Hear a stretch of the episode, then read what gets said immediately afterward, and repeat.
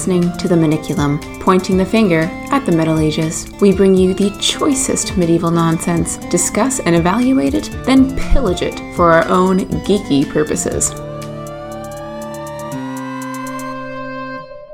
welcome to this year's Thanksgiving special on medieval food. In addition to our normal episode, Zoe has recorded a video of her kitchen adventures in making this dish. By the time this episode comes out, you should be able to see that video from our website. Just go to themaniculumpodcast.com and navigate to the blog entry for this episode. If it's not there, then, well, time makes fools of us all. I promise we're working on it. We're doing our best. Do check back. And now, episode. So this is an eventful episode. Is it? I feel like it is. I mean, we're coming into the holiday season. There's lots of cheer. There's food poisoning, which will be our primary topic of discussion. Oh, did you uh, mismake your chicken? No, actually, it turned out very well. So I'm very pleased with it. But it is, I suppose it is for want of appetite. So you can use this in your uh, in your cooking if the turkey comes out really badly. Yes. All right. So this is our second annual Thanksgiving episode. Anything to add for the intro? If you were coming here hoping for more Vikings, we'll do it next time. We got distracted by food. we did get distracted by food, but that's the best kind of being distracted. Or rather, we might do it next time. I'm not promising anything. Fair enough. All right. So this episode was basically inspired by one of the Leech's Corners that we did a while back, which had a recipe that I sort of offhandedly said, like, oh, that might make a good chicken marinade. Like, that doesn't actually sound that bad. And decided eventually to make it. And so it happened to coincide with everything um, that went on and worked out with Thanksgiving. So we're doing a food episode for Thanksgiving because that's my favorite part of Thanksgiving is food. Yeah, I just want to say that when I went back and looked over that recipe in order to try and make it, one of my thoughts was, why on earth did Zoe think this would make a good marinade? What kind of bizarre tastes did Zoe develop living in Alaska? I mean, there's that. There, I feel like there's also the fact that I, I have very German taste in food, since that is my heritage. So we have a lot of weird family recipes. Like I really enjoy liverwurst, which is not most people's favorite thing. My grandfather's favorite food is like pickled pig knuckles. So I feel like that's just what are you gonna do? southern thing, though. may also be a German thing. I don't know. I know that a lot of Germans came down to Texas, but I don't know. Were they looking for souls to steal? I believe that was the devil. Insert colonialism joke. You know, fair enough. Okay, so I mean that is on theme with Thanksgiving. Anyway, regardless. Oof. So, there were also a couple of responses to one of the little social media questions that I chucked out which was Do you guys have any medieval food related questions? Yes, there were. So I feel like we'll get to those a little bit later. Should we first go over the recipes that we made? Sure. All right. So here's here's what I'm thinking. We go over the recipes that we made that our audience might already be a little bit familiar with. And then because I got really deep down this rabbit hole, I really like medieval cooking and I really like reenactments, things like that. So I have a little hoard of resources for medieval cooking and we can go over some recipes that I found there that I think would also be interesting. And then we can answer some of these questions. that sounds good. I know less about medieval cooking because I'm not I'm not really a food person. That's that's fair. I mean, you have enough taste to know that you're a vegetarian. Yeah, but that's more of a ecological thing. That's fair. All right. So, I believe that I copied the recipe correctly. This is from Leechbook 2, correct? Yes. So, I won't read the whole thing because this has three parts to it. I'll just do what we covered for the recipe. So, again, for want of appetite for food, take southern cumin, moisten it with vinegar, then dry it and rub the pieces in a mortar, and of fennel seed and of dill, three spoon measures. Rub it all together, add of pepper pepper 3 spoon measures, and leaves of rue 7 spoon measures, and the best strained honey 1 pint. Titurate, or stir, all together. Eke it out then with vinegar as may seem fit to thee, so that it may be wrought into the form in which mustard is tempered for flavoring. Then put it into a glass vessel, then with bread or with whatever food thou choose, lap it up and make use of it, even though thou shouldest sup it with a spoon. That will help. So that is the recipe in whole. And obviously, I mean, they do give you measurements, which is something that a lot of medieval recipes don't do. So props there. but I did adapt it and write it in such a way that you can recreate it at home and not actually use a pint of honey because that is a lot of honey. Yeah. That's that's more than one of those little bears of Yeah, honey. I did a I did a half pint. yeah, yeah, fair enough. Do you want to go first or shall I go first? You go first because you probably no. I'll go first because I probably did it bad, and so you can explain how you did it better. I feel like there's not really a bad way to make this, and we're both still sitting here and we're alive, so I think we did okay. Yeah. Although the reason I'm alive might be because I only had a little bit of it. Fair enough. All right, go for it. All right, so the recipe is clearly expecting you to have cumin in like solid whole form, which obviously I couldn't find at the local grocery store. Oh, really? I did. Really, I couldn't. Oh, interesting. I assumed it was also three spoon measures, uh, as with the dill and the fennel seed. I decided that a spoon measure should be roughly equal to a tablespoon, and then since I only had half a pint of honey, I used a half tablespoon. So I put in three half tablespoons of powdered cumin, and then a little bit of vinegar, because it's supposed to be there, I guess. And then I ground up some fennel seeds and dill in my little mortar here. Ooh, very nice.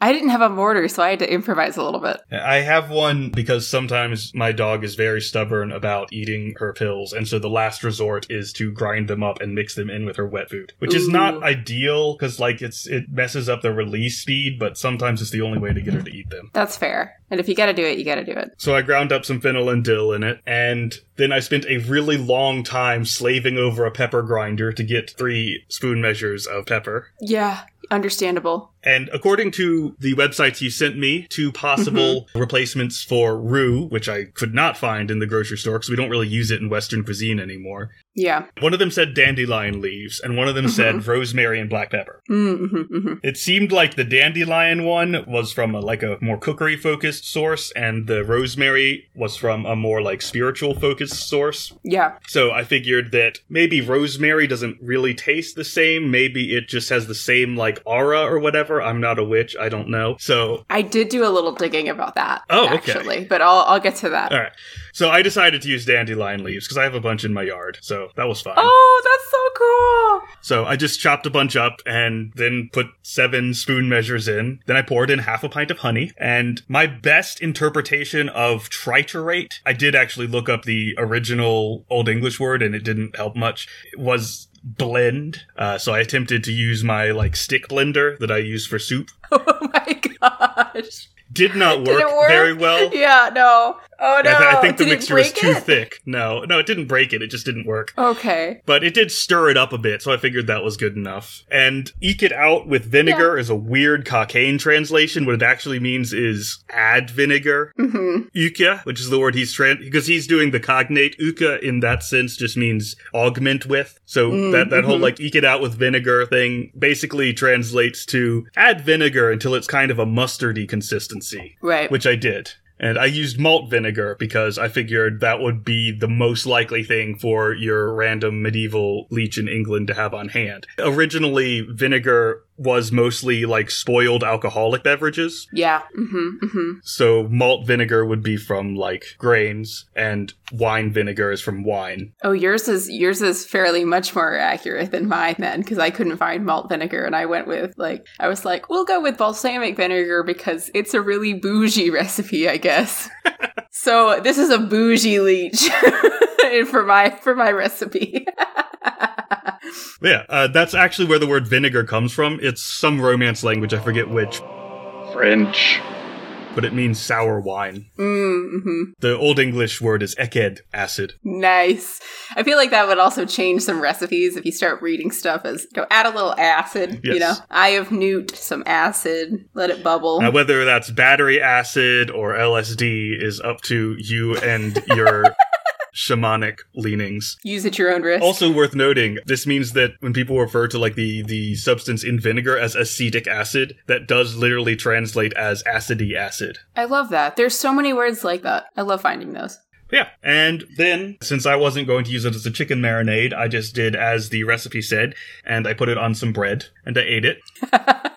You sound It disappointed. certainly had a flavor. I can't describe that flavor because it's a mixture together of a lot of things with very strong and very different flavors, and I feel like they all cancel each other out and just like short circuited my tongue. It's a very warm sort of flavor, though. I found it to be very Is warm. it? I don't know. I couldn't even decide whether or not I liked it. well, see, that's amazing to me because it, it sort of gets at how different our tastes have changed over the years. And I guess, you know, maybe that we're so used to processed food and sugars and, and all of that stuff because we have it all the time. I mean, this was a very sugary recipe. It was just the sugar was from honey. True, it's a honey. Yeah. I don't know if that's yeah, the same kind of sugar or not. I'm not a chemist. That's fair. I was worried Oh, it was going to be awful because I cannot stand fennel, but yeah, it, the fennel seemed to be kind of dominated by everything else, so it, it, it Yeah. was palatable. if you know fair enough. Oh my gosh.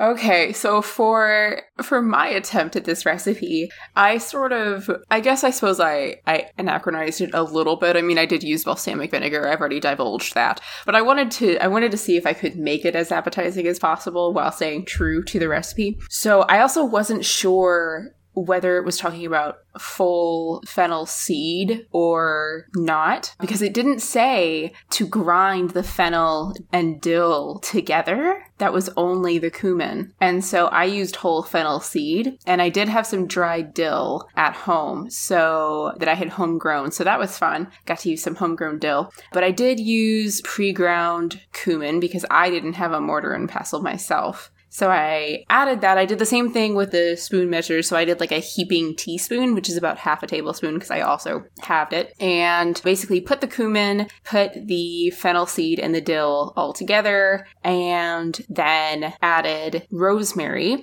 and oh, and the pepper, of course. And I added the rosemary instead of the rue. Rue itself, I did some research on this plant. You can buy dried rue on Amazon, but it was extraordinarily expensive and it also has some harmful properties. It can cause abortions, cause menstruation issues. So in order to make this recipe as accessible as possible, I opted for the rosemary. Now, the reason I chose the rosemary as opposed to the dandelion was that rue has a more bitter flavor. So I thought, okay, dandelion leaves are fairly bland, so I'll go for the rosemary. Plus, we're a little bit more used to eating rosemary than we are dandelion. So I went ahead and used the rosemary. Plus, it's something that's fairly easy to find and to get in your local grocery stores, at least in America. I don't live in a place where a lot of dandelions grow, so I don't have a lot of dandelions around. I'm actively confused by that sentence. I didn't know there was any place in the continental US that wasn't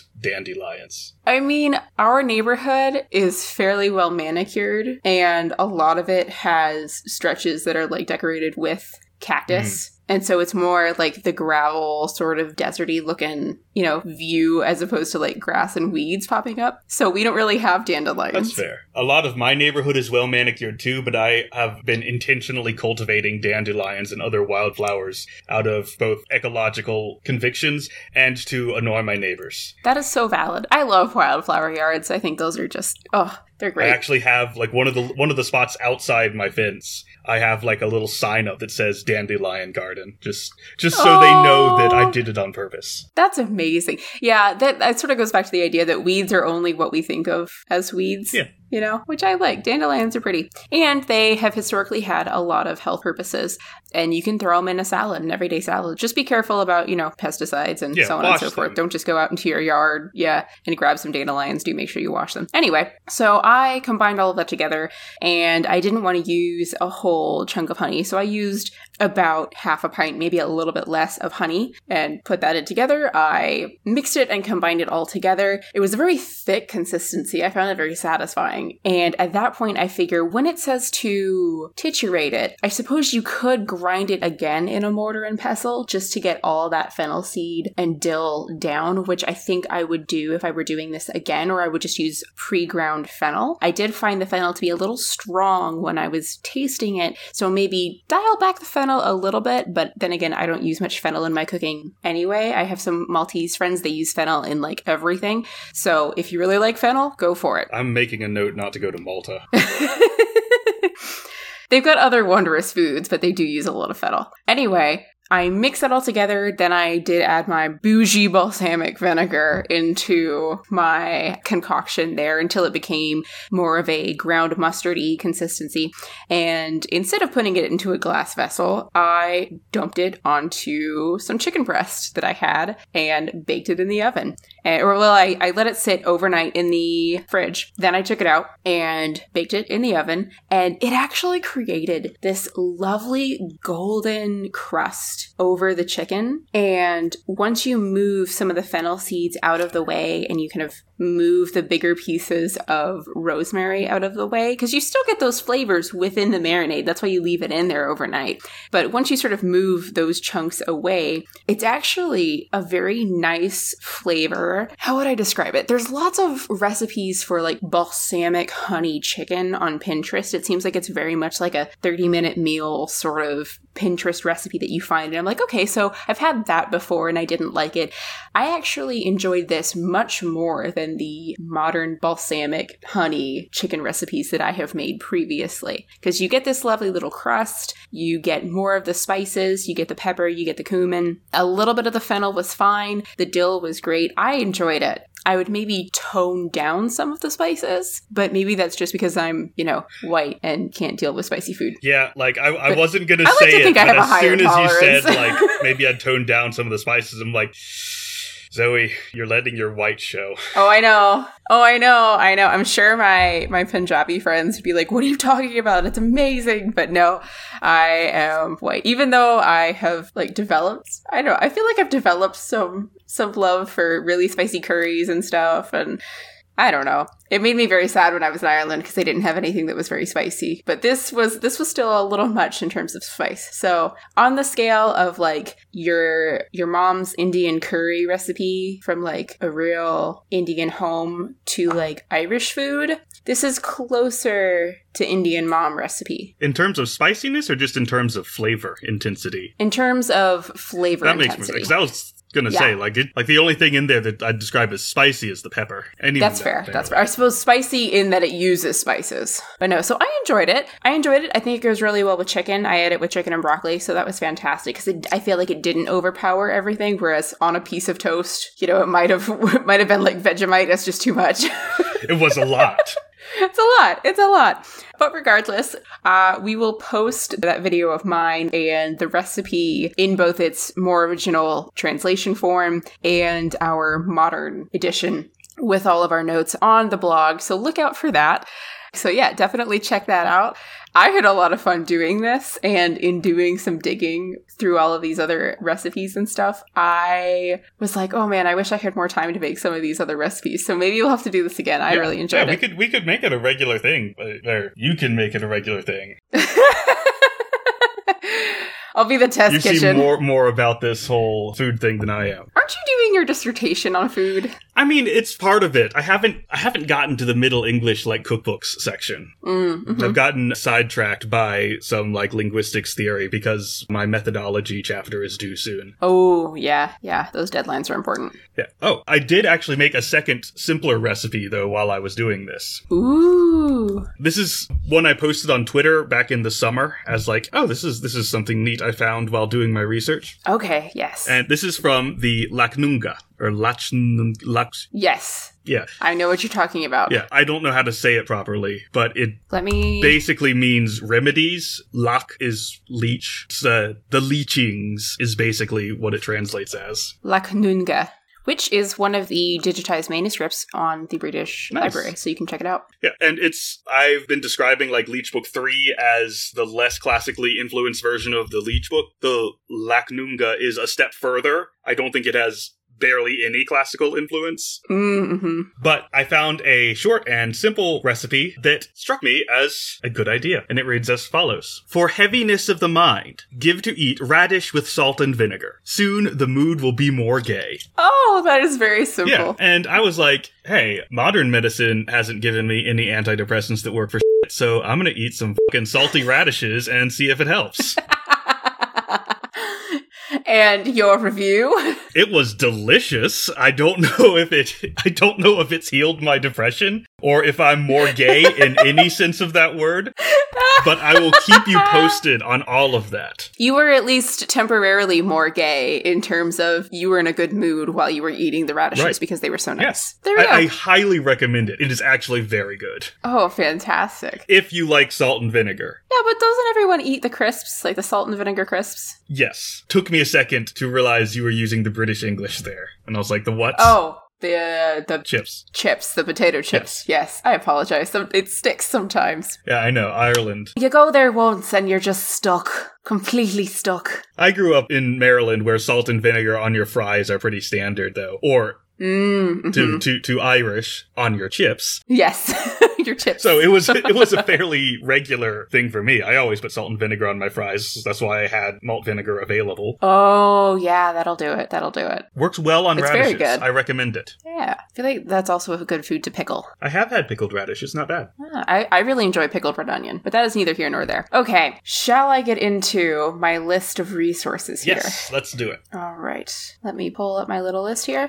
So, I found several things that we can go through, sort of a quick review. So, I found three books that you can actually get. The first one is How to Cook a Peacock, which is actually a translation of an old medieval French cookbook, which is, I'm going to botch the pronunciation, but here we go.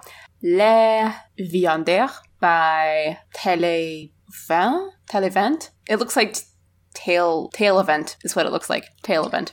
Um, or La Viander by Tailvent. yeah, basically. yeah, by translated by Jim Chevallier. It is a pretty faithful translation of this old French cookbook with lots of recipes. There's not too much help on the exact measurements that you should use. So, like I said earlier, a lot of medieval cookbooks are very short. They're very much to the point. There's it's not like Joy of Cooking where it's like now use 3 tablespoons of butter or if you don't have butter, you can use lard. It- It's not like that. It's just like, okay, you know, take your eel, cut it in half, add some stuff, cook it. That's basically all you get. It's like the dire version of your grandmother's recipes where she's just like, add a pinch of salt. You're like, how much salt? A pinch. a pinch. Feel it in your heart Yeah. and determine how much. So, oh, I totally got this wrong. It is not by Tail Event. That is actually part of the title. Uh, it is Le Viande de Talevent. That's as close as I'm going to get. And it's credited to Guillaume Tirel. So apologies there, but I did find it. And the earliest known version of the work was written about 1300. So he probably ended up getting a copy of it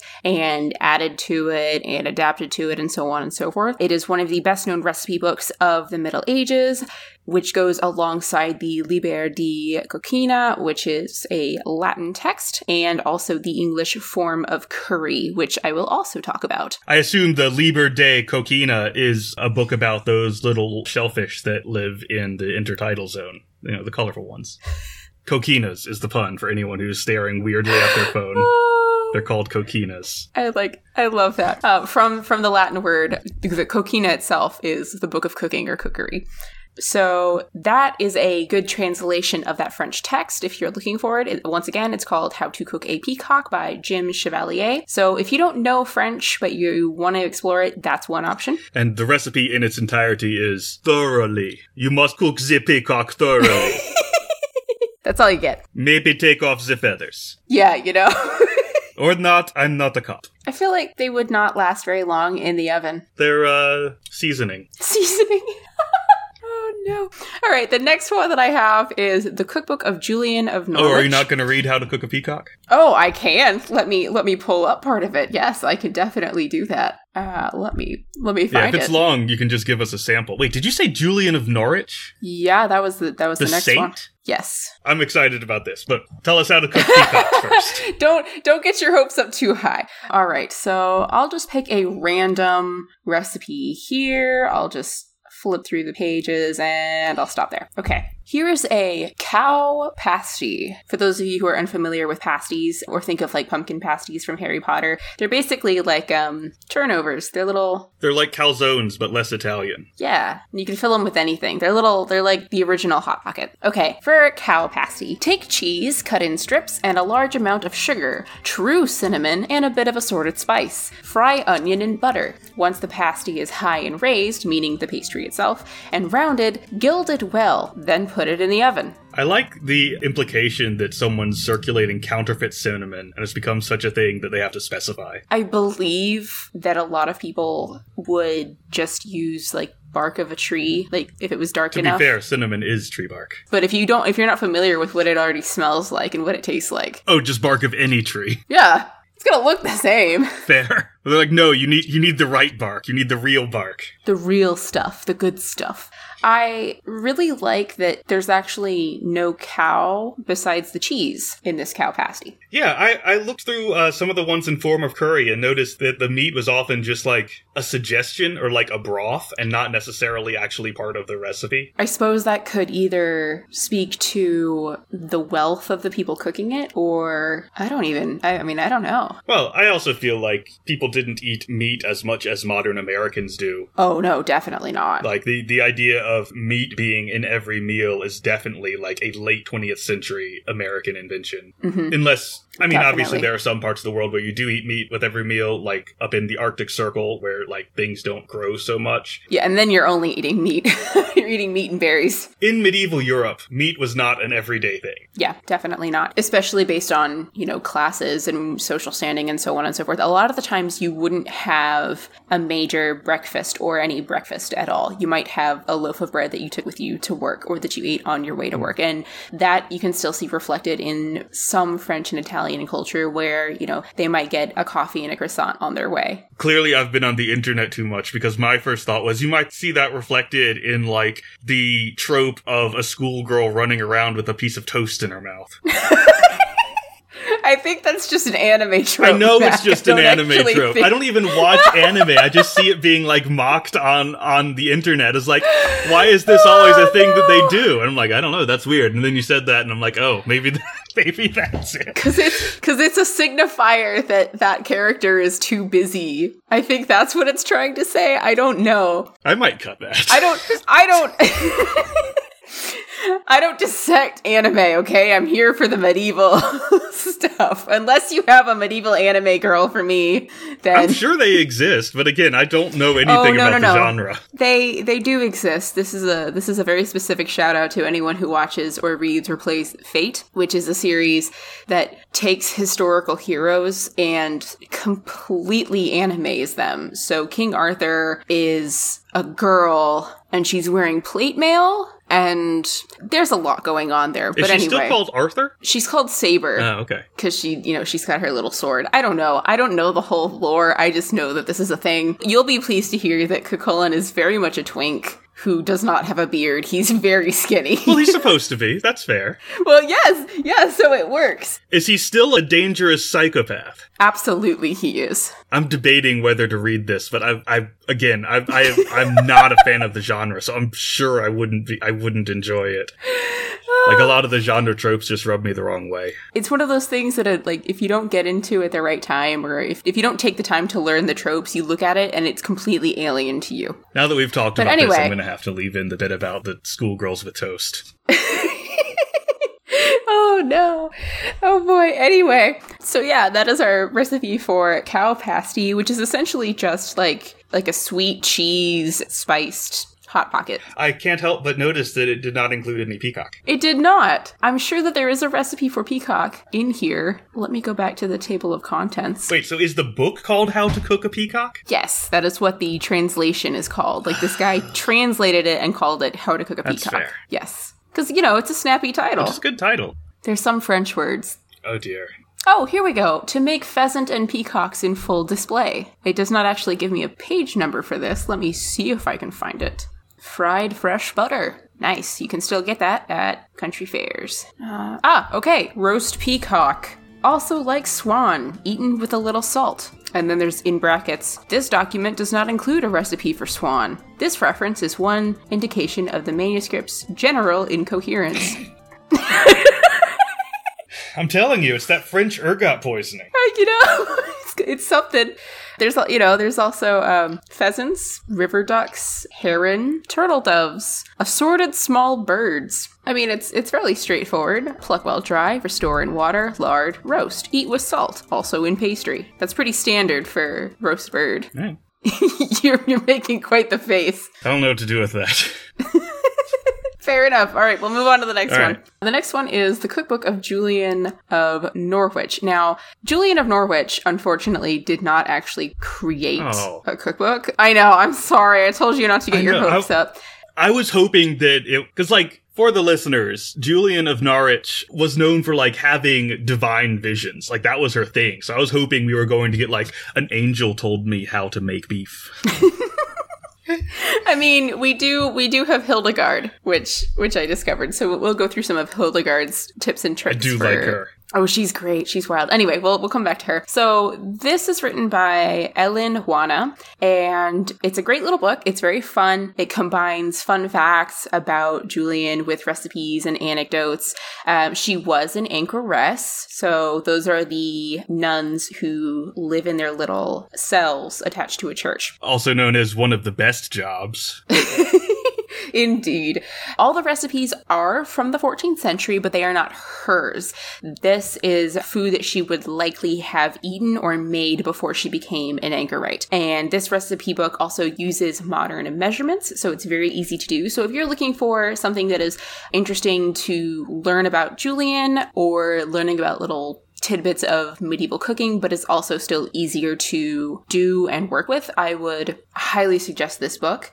Let's see. We've got wafers, a dozen eggs beaten, three cups of flour, a third a cup of sugar, a tablespoon of ginger, one and a half cups grated cheddar cheese, and a half teaspoon of salt. Beat together all ingredients to make a thick batter. Use a modern waffle iron to make wafers, being careful to clean the melted cheese from the waffle iron between batches. The finished wafers should be light brown. Serve hot or cold with honey. Makes about 10 waffles.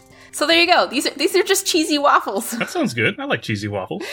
Yeah. So it's very, uh, very much accessible to the modern audience. This would be something I think that would be great to do if your kids are into history or if you want to get your kids into history. You can be like, we're eating medieval wafers today because the author did take the time to go through and make sure that these are medieval recipes and then adapt them. So it's very accessible. There's, here's one for goose and also stuffing. So there we go. So Julian here is just a like a mascot, like a, a symbol of her time. Yes, basically. I think these, this author really liked Julian and was like, "Hey, I'll I'll make." It." She's got a lot of fans, Yeah, which include, by the way, while I'm on the topic, Margery Kempe.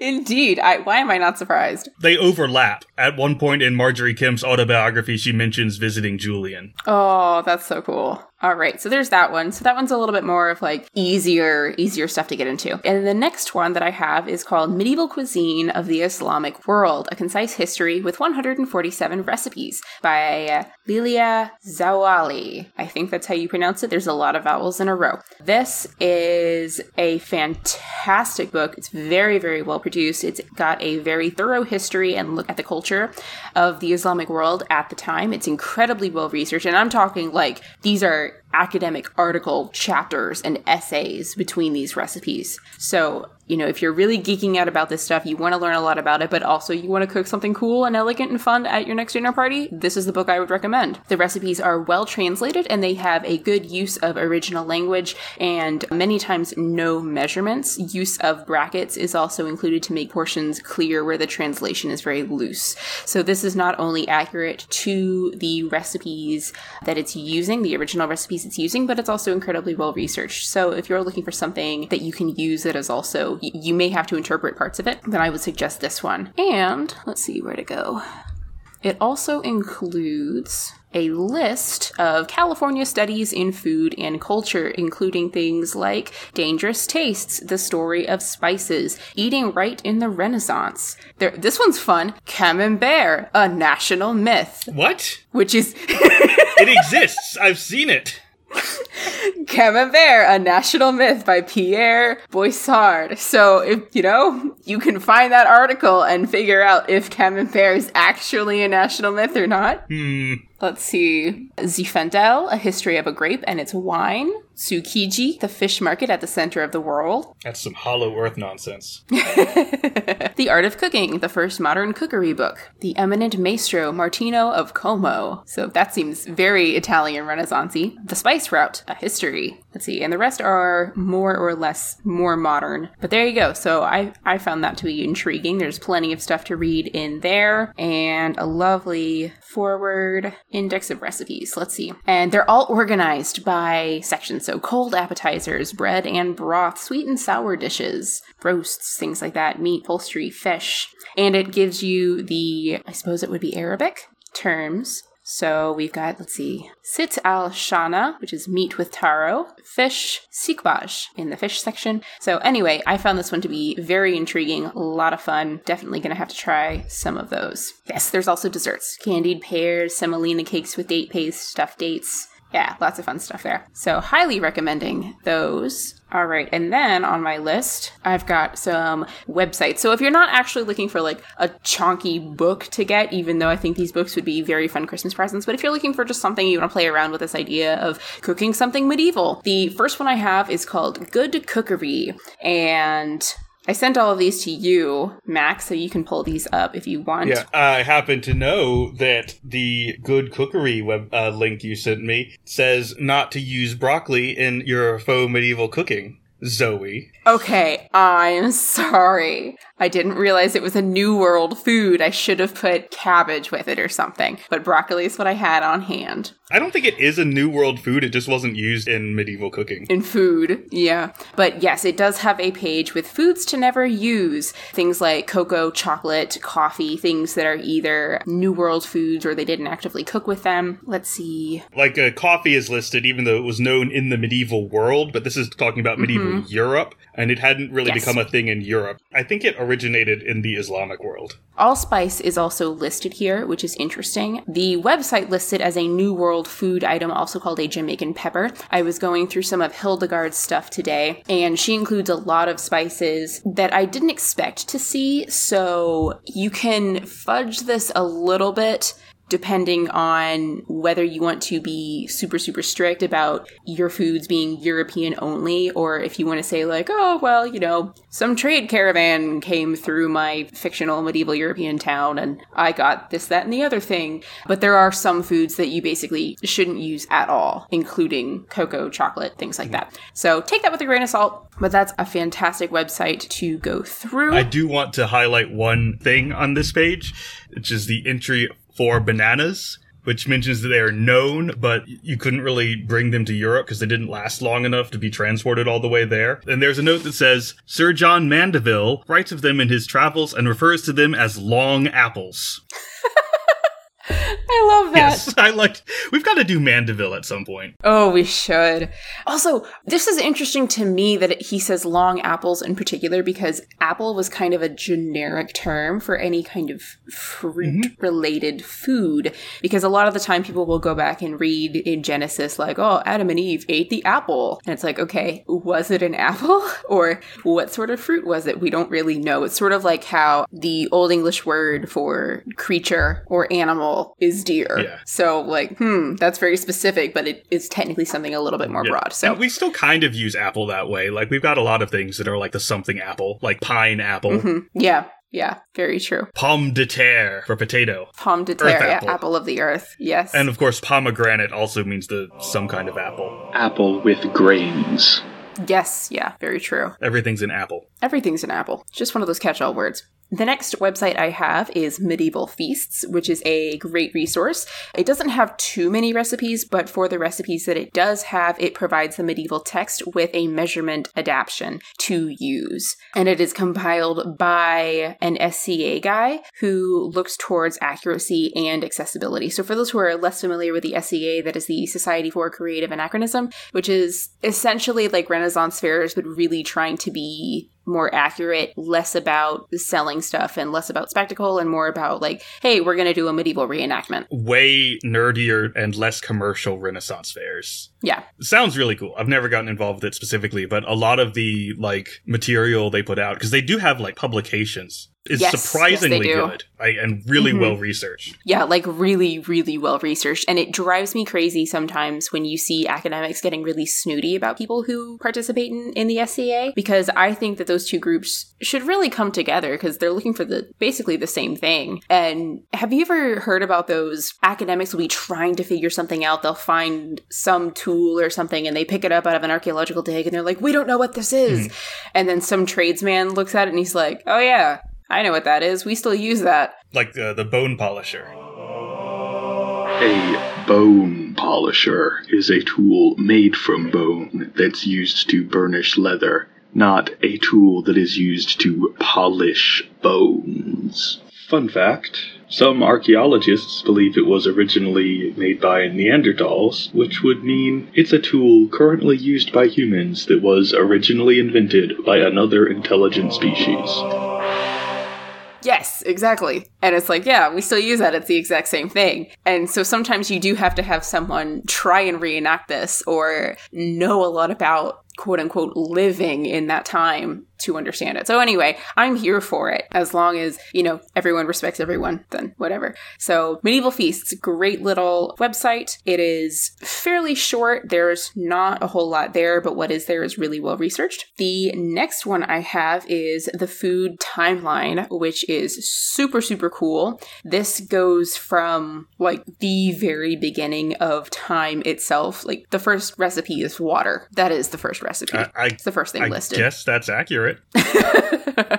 and then it goes all the way down to 2009 and 2007 with such things as Kool Aid pickles and cake pops. I don't like the idea of a Kool Aid pickle, but sure. That sounds terrible.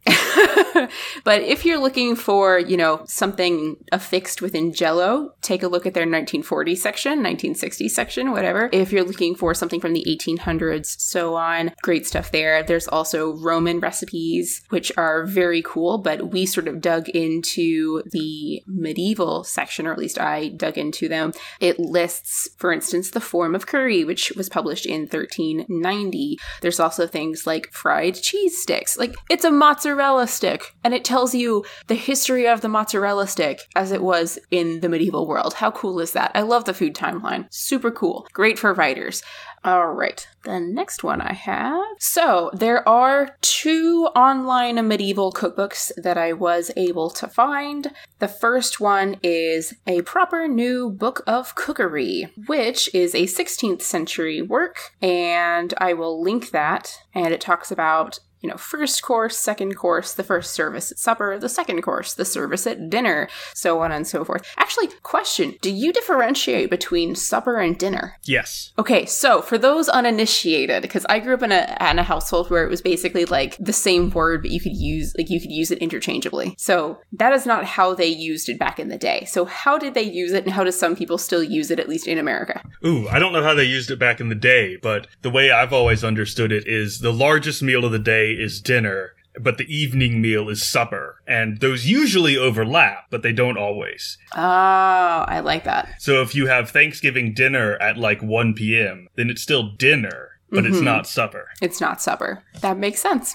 I don't know if that's the medieval usage. That's just how I know it. That feels correct. I know supper is a smaller meal. I'll have to double check on that one. But it is a great little cookbook. There's plenty of fun little things here. Again, it is a medieval cookbook. There's not a lot of guidance. You sort of take it as you go. So here we go. Tart of cheese. Take hard cheese and cut it in slices and pare it, and then layer it with fair water or in sweet milk. The space of three hours, then take it up and break it in a mortar till it be small. Then draw it up through a strainer with the yolks of six eggs, and season it with sugar or sweet butter, and so bake it. Hmm, that seems okay. like a very easy to follow sort of cheese tart. It does. It sounds good. I don't know. I will warn you, it is written in early modern English. Like, for instance, to bake venison, or that is to say, venison. Yeah. To roost venison, to roast venison. So if you're pronouncing it the way it looks like it's spelled, you're going to have a hard time. So just a fair warning there. Then there's also the Forme of Cury, compiled in 1390 by the master cooks of King Richard II, presented afterwards to Queen Elizabeth. So that you can find online, and there is an index of recipes. This does look like a printed copy, the, the copy that I uh, have found. And some of it does not make a lot of sense. It was a lot harder to read than the proper new book of cookery to me. I skimmed through it and I found myself uh, going to the Middle English Dictionary a lot. Again, because it is an earlier text. It is 1390. One of the things that struck me about it that I had to confirm with the Middle English Dictionary is I'm pretty sure some of these recipes call for almond milk. Yes, they do. Fun fact. I I don't precisely remember why I went on this tangent, but almond milk was much more common to drink and to cook with than using actual milk in the Middle Ages because milk itself was something, especially fresh milk, was something that was generally reserved for infants and young children or the elderly. And you had to be pretty well off to actually use milk in your cooking. But almond milk, which is just, you know, like pulverized almonds and water, is a lot easier to come by. So almond milk or like hazelnut milk or other nut milks was much, much more common to create. So a lot of these have, have almond milk in them, yes. Including what I think is a very fun title for a recipe, which is number nine Rice of Flesh. Oh, yeah. Oh, yep, yep, yep. Take rice and wash them clean and do this in an Uh, earthen pot. Put, put it in an earthen pot. ah, oh, yes, put it in an earthen pot with good broth and lay them. Let it seethe well. Oh, let it seethe well. See, your Middle English is much better than mine. Afterward, take almond milk and. I think it means like add almond milk and then like seethe it some more. Yeah, that makes sense. And then I don't know what colo is. Well, see, the interesting part to this text is that it does have the abbreviations on top of it. So you'll see a lot of these little abbreviations. So it is very, very difficult to read. It might be color. Oh, yes. Color it with saffron and salt. And messe forth? It might just mean serve. Ah, ah, yes, that makes sense. This also is printed with the S's that look like F's. You'll see this very often in, I mean, even up to the American War of Independence, the Revolutionary War, you'll see publications with S's that look like F's but then stop. They don't go all the way down. So, in case you decide to look through this and, and you're looking at it like, why does it say Rife of Flach? It's not. It's rice of flesh, uh, but the S's just look really, really weird. Yeah, I think mess it forth just does mean serve it. Mess it forth. According to the Middle English Dictionary, mess is a course or dish of prepared food sent to and served at the table. Interesting. That's a great turn of phrase. I'm writing that one down. Mess it forth. Mess it forth. I ran into that by accident because the first thing I clicked on when you sent me this link was the one that says fungus, which happens to be on the same page. Yes, it's very, very strange. There was also some I didn't get at all because it looked like the word looked like rape, and I'm wondering if you know what it actually is. I'm pretty sure that's just a type of plant. Well, right, like rapeseed. Yeah, But let me see if I can find it. turnips. Turnips! That makes so much more sense. At least according to the Middle English Dictionary. Ah, okay, okay. I don't know why I didn't think to look that one up. I just saw it and was like, that's not the right word for that. Turnips. All right. So, anyway, that one is much more difficult to read, but still very fun to look through. Also, let's note that the first two recipes are for to make Grondin beans and for to make Drawin beans. I really want like some sort of game that uses this type of language and it just says for to make. Oh, that's great. This is so much fun to read. It's a lot of fun. It's very, very wild. Why don't you you go through with your first give us like a, a Middle English recipe and then translate it for us, just so readers understand how different it looks and sounds. All right. Uh, there was one that stuck out to me earlier, and I'm trying to see if I can find it again. Oh, no, but I found another one that I want to read. He's got this like glint in his eye, listeners. He's so excited. This is called Lampreys in Galantine. Got distracted and I forgot to read the actual Middle English when we were recording, so here it is now. Lompraise in Galintine. Taka Lompraise and slay him with vunig off with wheat and salt scalde hair i what, slit him a little at the navel, and reft a little at the navel. Taka out the gut at the end, keppe well the blood, put the lamprey on a spit, roost he and keppe well the grass, grunda rassons of coranza, she up with vunig, wina, on crust of bread, do thought to powder of gylga, of galingala, flow of canal, powder of clow, and do thought to raisons of coranza hula, with the blood and the grace saith it and salt it, boil it not to standing, taka up the lamprey, do he in a charger, and lie that sewer onward, and sewer he forth. Very nice. I just like lampreys. I like thinking about them. I think they're cool animals, but I don't like them so much that I have trouble describing how to eat them. Fair enough. So take lampreys and oh wait, one more thing about lampreys because I'm going to forget if I don't. In the excellent excellent book by Emma Southon, a fatal thing happened on the way to the forum, Murder in Ancient Rome. Yes. She describes what may be the most horrific way to kill someone I've ever heard of, which is to drop them into a tank of lampreys. Yeah, that would not be a good way to go. Yeah, it doesn't sound terrible like off the cuff, but then you, if you think about lampreys for a bit, Especially Like, oh. lampreys that are already in a market, still alive, hungry. mhm. Ooh, now that that's in everyone's head, take lampreys and slay them with vinegar that's one way to do it. or with white wine and salt, scald them in water, slit them a little at the navel. Do lampreys have navels, or is that referring to. Maybe it just means like the belly. That makes sense. and reft a little at the navel. There's some dots there, so there may have been some manuscript damage. Take out the gut at the end. Keep well the blood. Interesting. Keep it well.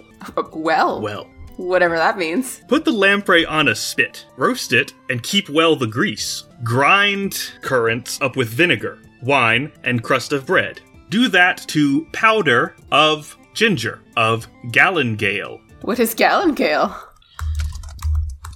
To the internet. the roots of various plants of the genera Alpinia, Aristil. Oh, a lot of different things. Indeed. Um, it's a type of spice. Yes. It's an Asian type of spice, closely related to common ginger. And cinnamon, an inferior grade of cinnamon. Oh, okay, so not the true cinnamon, as we talked about earlier. yeah, the, the the phrase is flower of cannel, which the Middle English dictionary says either cinnamon or an inferior grade of. Interesting. Powder of clove, and do that to currants whole. With the blood and the grease, which you have kept well, I added that bit.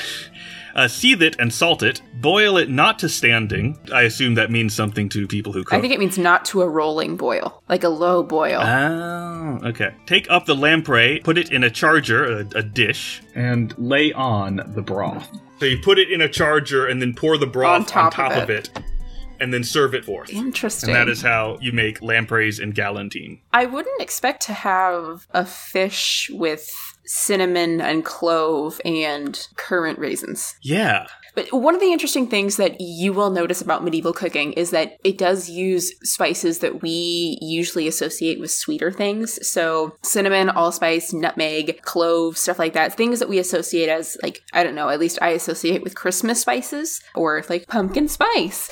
Those sorts of things are used in a lot of medieval cooking because, especially in these cookbooks, because they were spices that only the wealthy could own or procure. And so they would put that in everything to try and make it taste better. Well, either to make it taste better or just to show off their wealth. And so, like, if you had something that had a whole bunch of spices in it and was really flavorful, then wow, it must taste really good because it uses these spices. Does it actually taste that good? Well, it tastes of wealth, so you tell me that one. Yeah, it's like how everyone's just incredibly blinged out in medieval texts. It's like, that probably looks really tacky, but that's a lot of jewels. Yeah. So that must be nice. Yeah. They, they must be stylish. Exactly.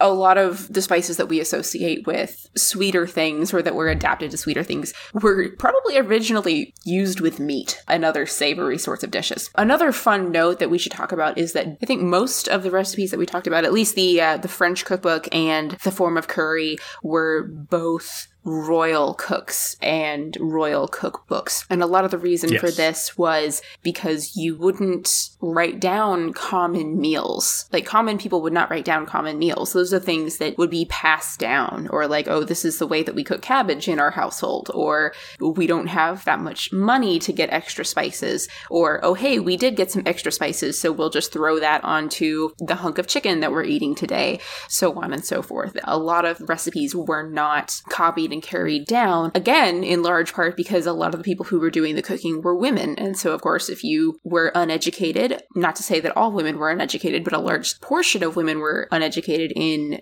medieval Europe at this time, you wouldn't be able to write any of this stuff down. And if you were a cook of any kind of standing, then you would be a male cook in a royal kitchen or in a noble's kitchen or so on and so forth. We still sort of have this difference between being a chef and being a cook. And there is, to this day, some gender issues with that. When you think of a chef, you generally think of a male individual versus cooks historically being women. Most of those celebrity chefs are all men. Mhm, mhm. Which, I mean, I could get into a whole Julia Child rant about how she made very, very good French cooking accessible to a modern audience, and she was not very well liked for that in the upper echelons of cooking, but so on and so forth. Regardless, she was a very interesting woman who revolutionized cooking in America. All right. Wait, hold on. There's one more I want to Ooh, read okay. because it's it's distressing. Oh, distressing. Well, it depends on how you feel about things. Mostly it's the title that's distressing. Fair enough. I feel like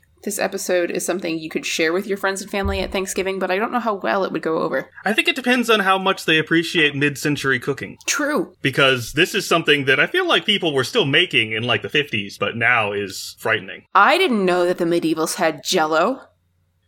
Oh no, why are you still grinning? No! No! Alright, okay. All right. Oh no. So thi- this Oh no. This recipe is entitled Jelly of Flesh. Oh no!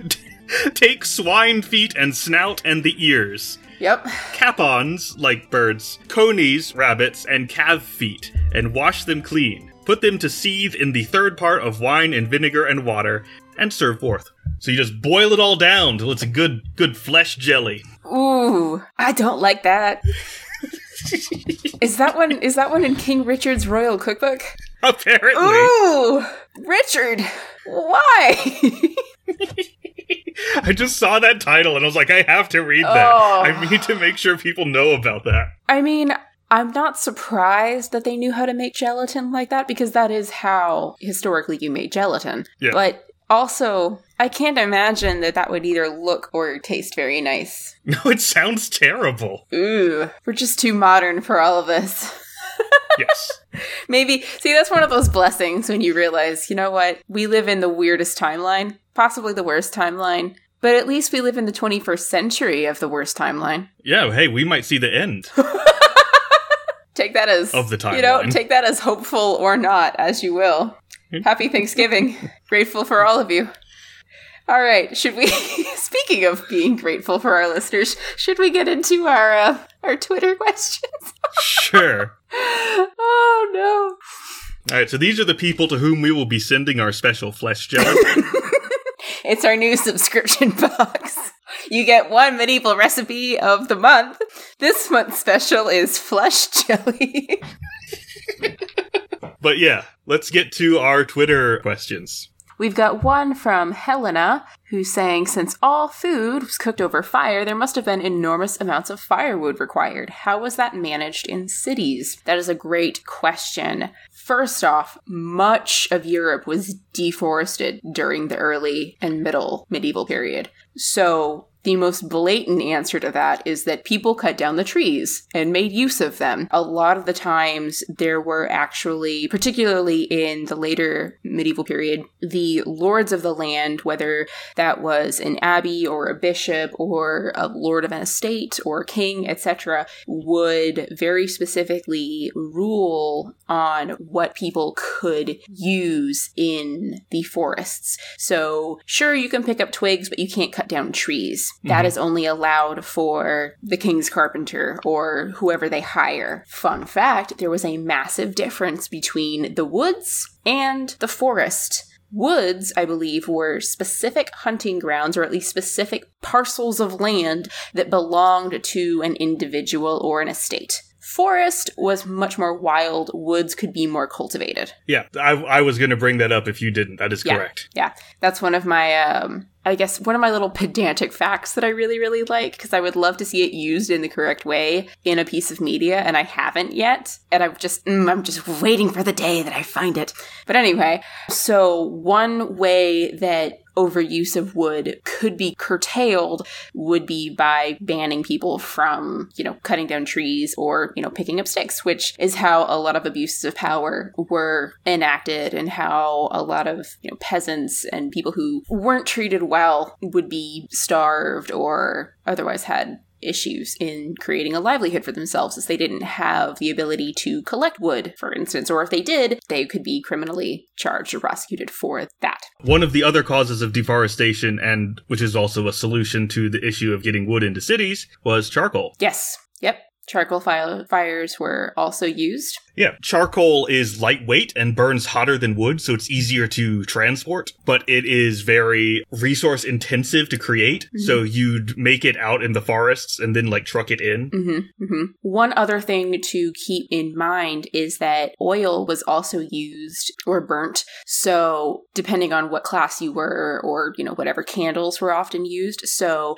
you wouldn't be burning wood all of the time for everything. Yes, you'd create fires to cook your meals, but a lot of the light that you would have during the day or during the evening would be oil or tallow or something along those lines that you would burn. So wood wood would be used for cooking more or less specifically. This whole idea of like carrying around a torch was not incredibly accurate whatsoever, even though it is one of the cooler fantasy tropes that we have. Yeah. One of the things to keep in mind is there are a lot of different options for fuel to use for your cook fires. It's not just wood. hmm It's also, uh, you can use peat. That's why people are like cutting up peat bogs and finding the bog mummies is to get the peat. Yes, peat is still often used in Ireland. I think it's one of the coolest smells in the world, but it just reminds me of like the earth and Alaska and just oh, it just smells like the wilderness. It just smells like the ground and I like that. But anyway, And if you're, this is maybe not so much in the cities, but in rural areas, you can use dried cow dung hmm or sheep for your dung. fires or sheep dung, animal livestock dung in general,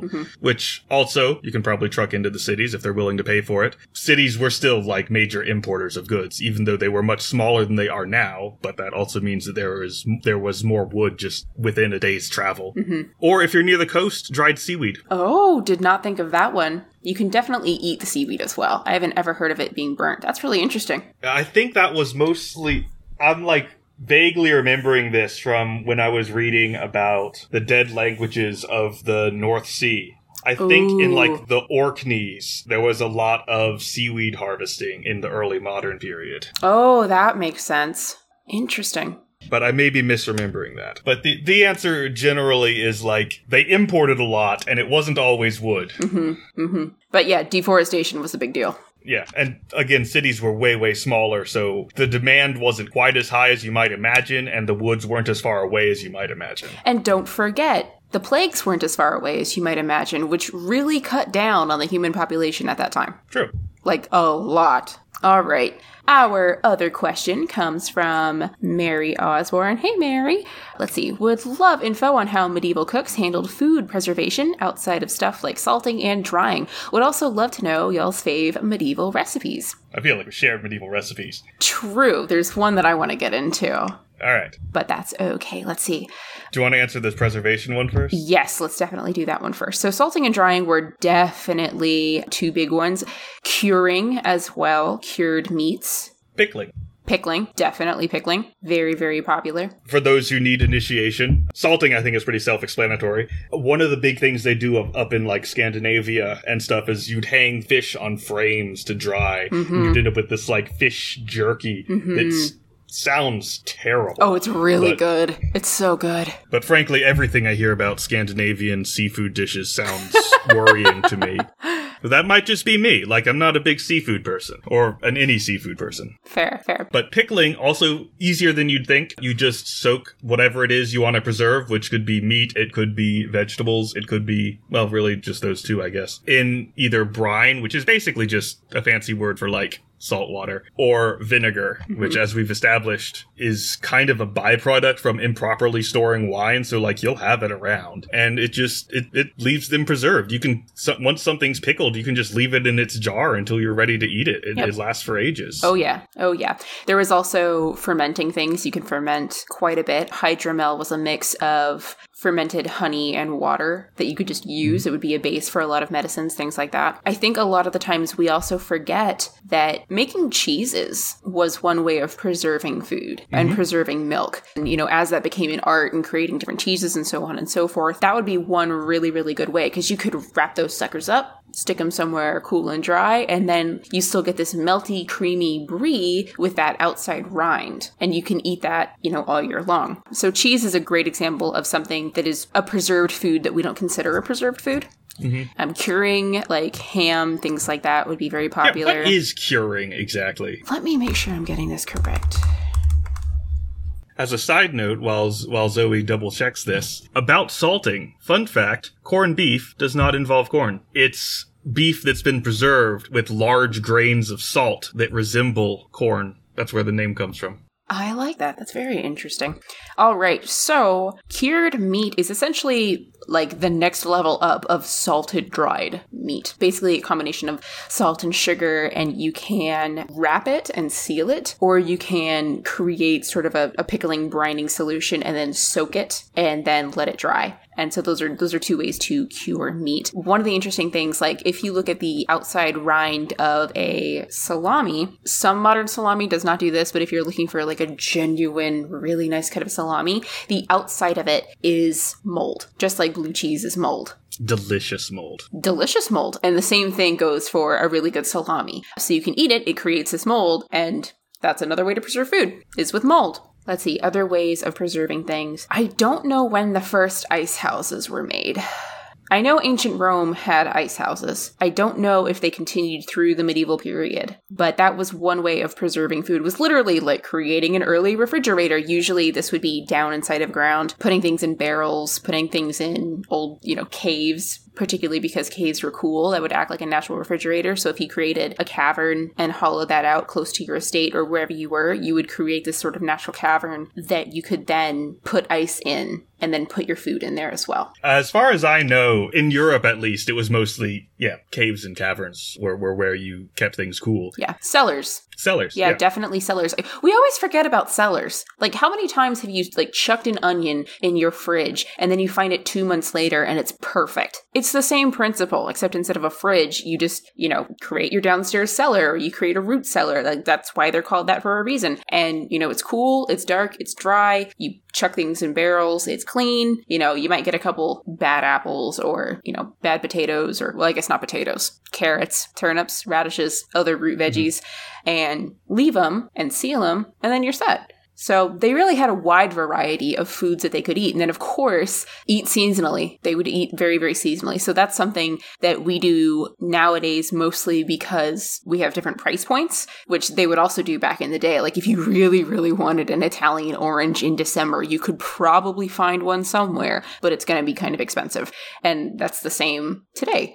Difficult too, because who knows if it'll keep long enough to get all the way to you. Yeah, exactly, to get to you. But that being said, eating seasonally would be one major way to preserve food is that during a harvest, you would eat things that would go out of season quickly and then preserve everything that would remain and last through the winter. Oh, and by the way, while uh, medieval Europe didn't have ice houses, medieval Persia did. Yes, there we go. Yeah, because they had ice cream. Well, like the, that was a known thing was ice cream. In the Middle East, they have you may have seen them. They're these like conical structures Hmm. that are like I don't I don't know how the science works. It's some like trick of how how the structure causes evaporation, or I don't know. Physics. Yeah, it's it's it's a physics thing. that that means there's this big cold cone where you keep your ice. Mhm. And that that's been going on for like thousands of years. Yeah. Super cool. All right. I think that about covers it for our food stuff. Is there anything else you wanna you wanna add? Oh, I did have one more that I wanted to add. Yeah, you had a recipe you wanted to share. Did. Let me find it. So this is gonna sound really obvious, but we're getting into the season. So I'm gonna bring up gingerbread. So gingerbread is one of the earliest types of, I guess, biscuit cake food thing um, that is seasonal and we've had it around forever. It erupted in That sounds dangerous. that does sound dangerous. That's the wrong word. That was what popped into my head.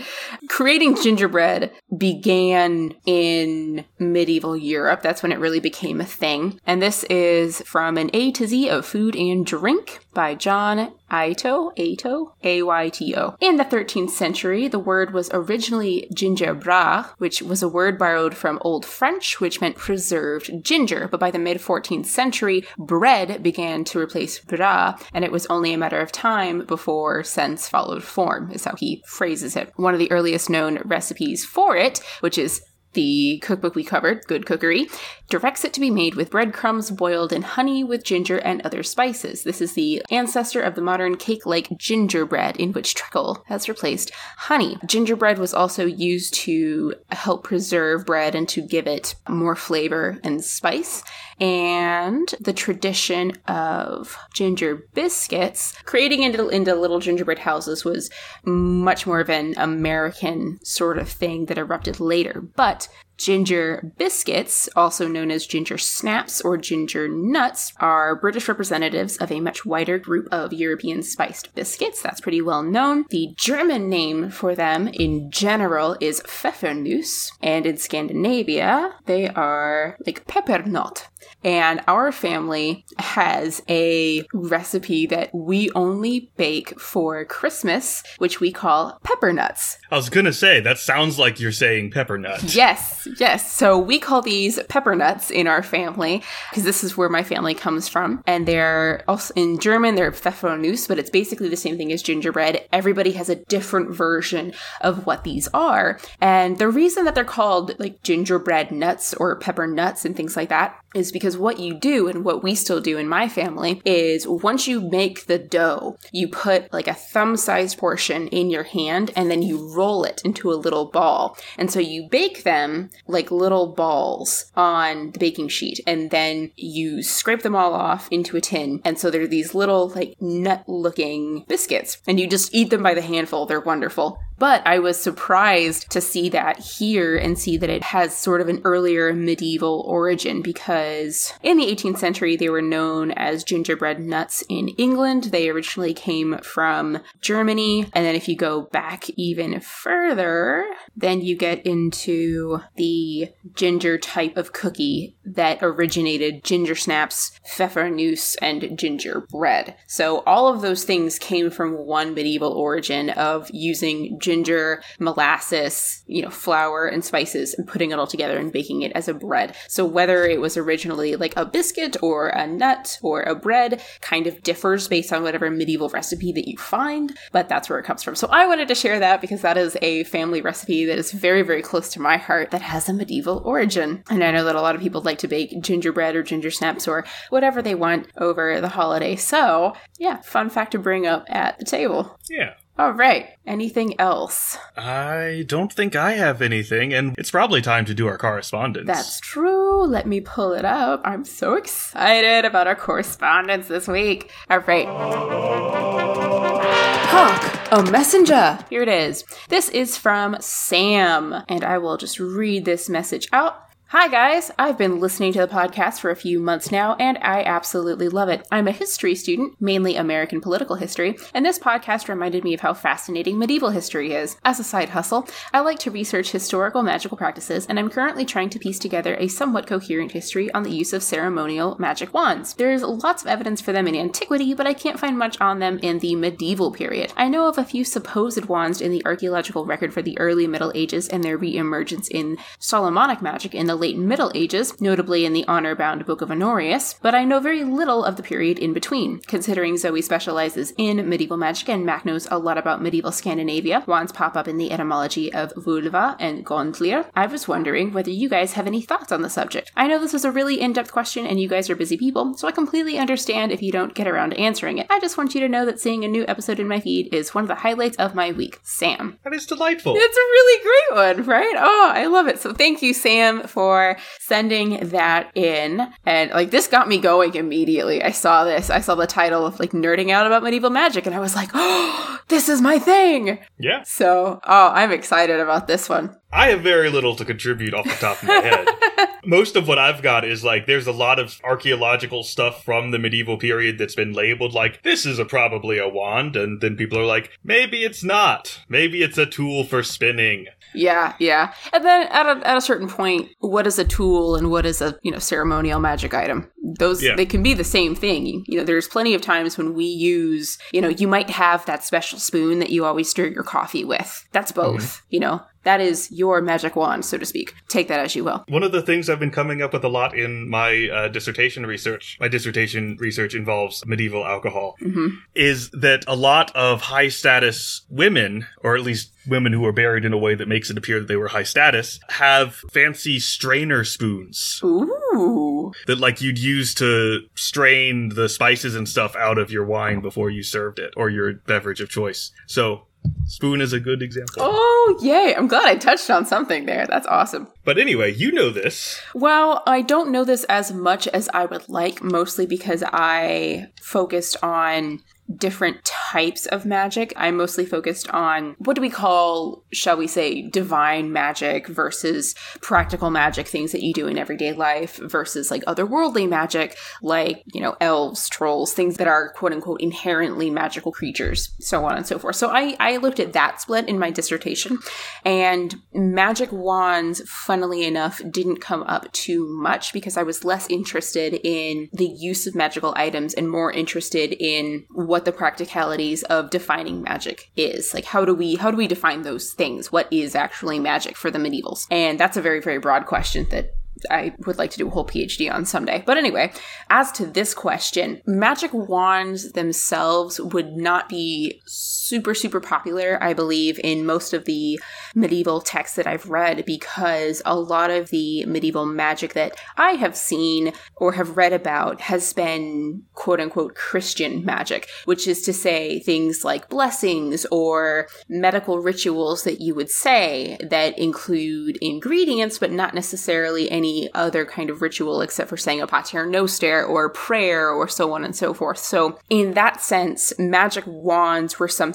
that were uniquely pagan. And as you said, Sam, there's a lot of use of them in antiquity. So as Christianity became the dominant religion and as other practices were pushed out, use of those rituals and elements would have been feared or pushed away or silenced. So no wonder you're having a hard time finding any research on magic wands because they would be very, very hard to find. I know that, and I think you were actually asking about this, Mac, the connection between women running brew houses and witches riding brooms. Yeah, yeah, I, I have some hypotheses on the link between alewives and witches. Yes. So jump into that. And the reason I'm connecting these two things is that a lot of times we see a witch with a magic wand and a witch with a broom. We see both of those, for instance, in Harry Potter. And so they kind of get smushed together. So even though it's not a magic wand, we have a magic wooden stick in, you mm-hmm. know, the broom. So Mac, take that one or dive a little bit into that one and then I'll come back and wrap it up if you want. Sorry to put you on the spot. All right, so This is something that I haven't uh, gotten around to looking into in detail yet. It's on my list. But let's see. All right, so there are a couple interesting connections. Those archaeological remains I was mentioning before, one of the other things that was commonly found associated with women of high status, both in burials and in art, is a type of staff, not a wand, but a staff. Mm-hmm. And there's a suggestion that this is based on a weaving tool. ah, yes. And like there's a there's a connection to the metaphor of like weaving fate. Mm-hmm. Or spinning fate. That's a that's a very Greek idea. Yeah. You see uh like Norn like figures or, or fate like figures working on looms and stuff in, in medieval texts, and so there's a connection there. Mhm. And brooms are connected with witches for a variety of reasons, and there's a lot of kind of urban myths around it, and I don't want to get into trying to separate it out because I'll probably say something that's incorrect. Fair enough.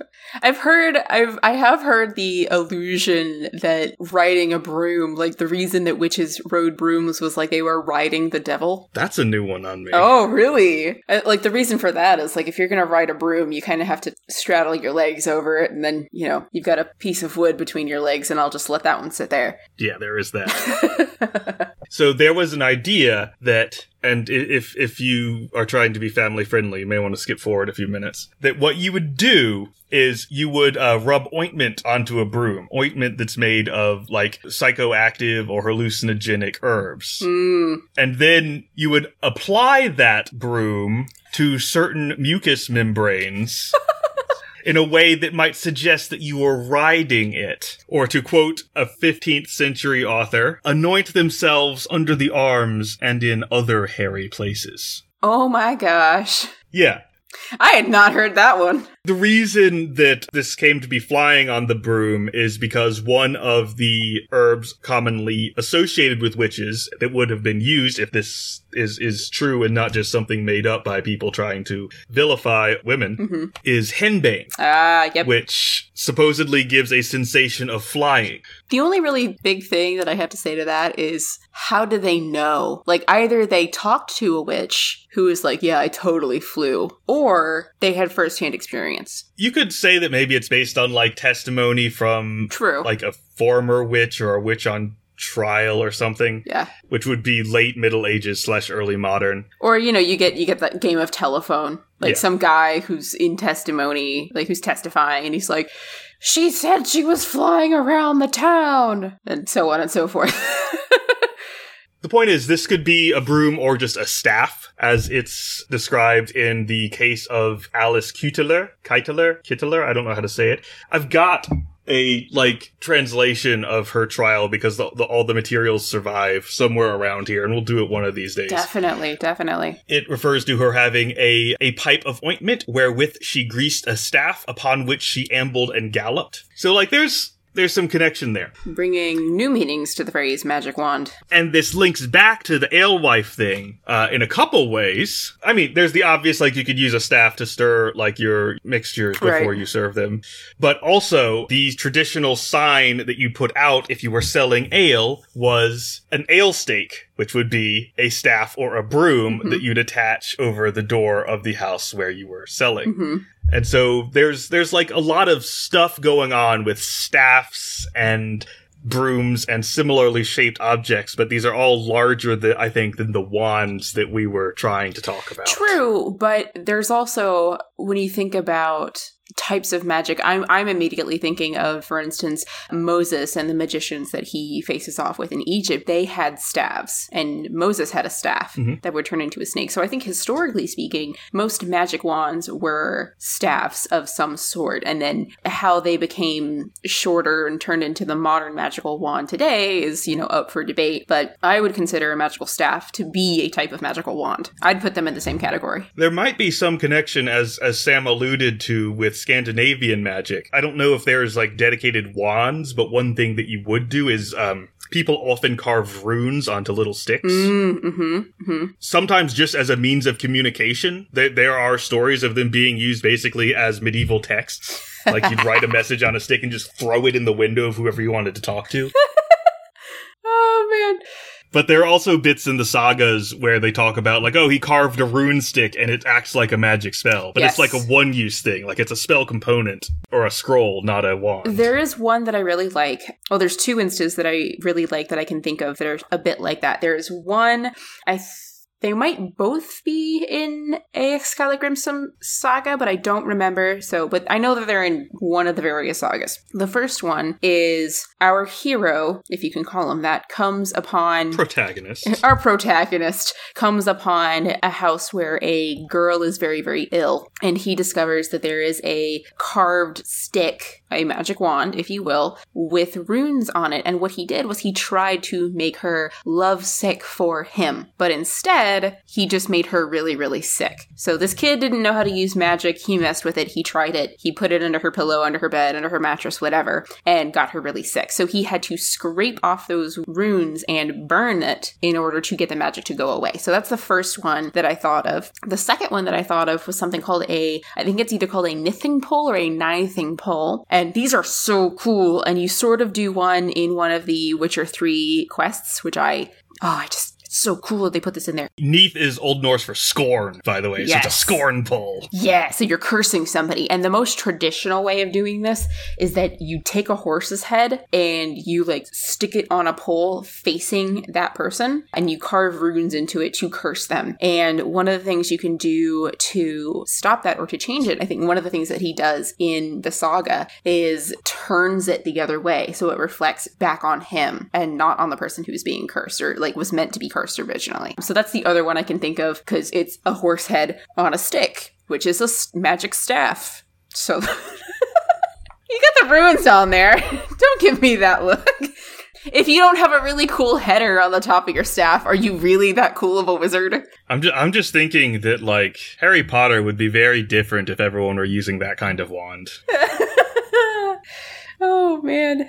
Yeah, it would be would be very strange. Gandalf would be a little less friendly looking if he had a like a horse skull on his on his staff. Maybe I mean if it's cleaned off, like if it's just the skull, then it's cool. But if there's still rotting flesh, then like I have concerns. Yeah, that's valid. But anyway, those are the those are the two other ones that I thought of. But this really got a bee in my bonnet. So I want to do some digging about this. We've got some other cool stuff coming up. So Sam, I'm sorry, we probably won't get to this until the new year, but Believe me, I am looking. I will be doing some research. And if anybody has anything to add, any other anecdotes or resources that they want to chuck in here on our little quest, on Sam's quest for medieval magic wands, please, please, please let us know. You can do that on Facebook. You can do that on Twitter, Instagram. You can contact us via email or on our website. Whatever you want to do, just get in touch with us. Let us know. Uh, but yeah, I'm I'm super excited about this, and I will definitely want to cover it when I can dig up more information. All right. Anything else to cover? I think that's about it. I think so. All right. I suppose with that, have a wonderful holiday break if it is such a holiday for you where you are. And if not, try some of these recipes. See if they work. Check out some of these websites and give some love to the people who have put a lot of hard work into maintaining them and updating them because they're pretty cool. And if you're one of our international listeners, of which we have a number, Yes, including a a, lot lot. of people in Denmark for some reason, I'm sorry for being so American at you today. And it had to come through at some American point. holidays. Oh, yeah. Fair enough. All right. Guess that wraps us up. Yeah. Awesome. Thank you for listening to the Maniculum. Please consider leaving a rating and review in Apple Podcast to help support the project. For more geeky editions or to see our sources and notes, check out our blog, Marginalia, at themaniculumpodcast.com. You can also join our Facebook group, the Maniculum Podcast, to join in on discussions about all things medieval. And feel free to reach out. We're on Twitter at Maniculum and on Instagram at Maniculum Podcast. We'd love to hear from you. And special thanks to Sandra Boyle, who created the music for our show. You can check out her project, Sugar Glass, on Spotify. Uh, I when I was doing uh, a Middle English course a few years ago, I remember being like staring at the word heron was just spelled like heyrun Oh no! and going like I know this is a bird from context, but I can't even think of what that would be. And then someone like read it out loud and I was like, oh. It's, I'm an it's idiot. yeah, because you start you start getting into the lilt of what Middle English sounds like, and then you look at it. You look at a word that is obviously also a modern English word, but you're pronouncing it the Middle English way, and you don't realize that it's an actual word that you know. Yeah, which is actually what just happened. Oh, ho, okay. Which word is this? Uh, the phrase which was tripping me up is "raisons of Coraunce," Oh, which means currants or raisins. yes, dried. Well, does it mean dried like dried currants, like raisins made out of currants instead of grapes? Uh, it means a a currant, which is uh, a a raisin from Corinth. Oh, okay, I see. from. Yes. Yeah, but grind those those